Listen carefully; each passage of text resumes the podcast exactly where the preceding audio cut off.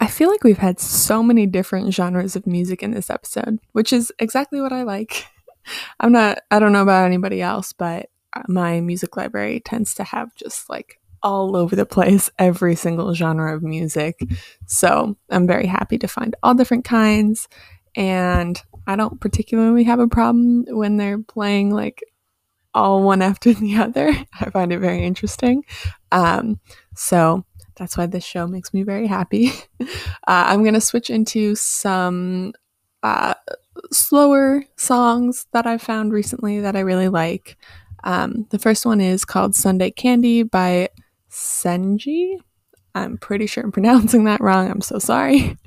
And then L O V E Me by Sidney Franklin, which is one of my favorite songs recently. Kids Again by Artist versus Poet.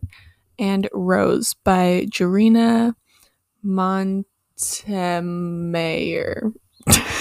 I'm so sorry to these artists whose names I am just butchering.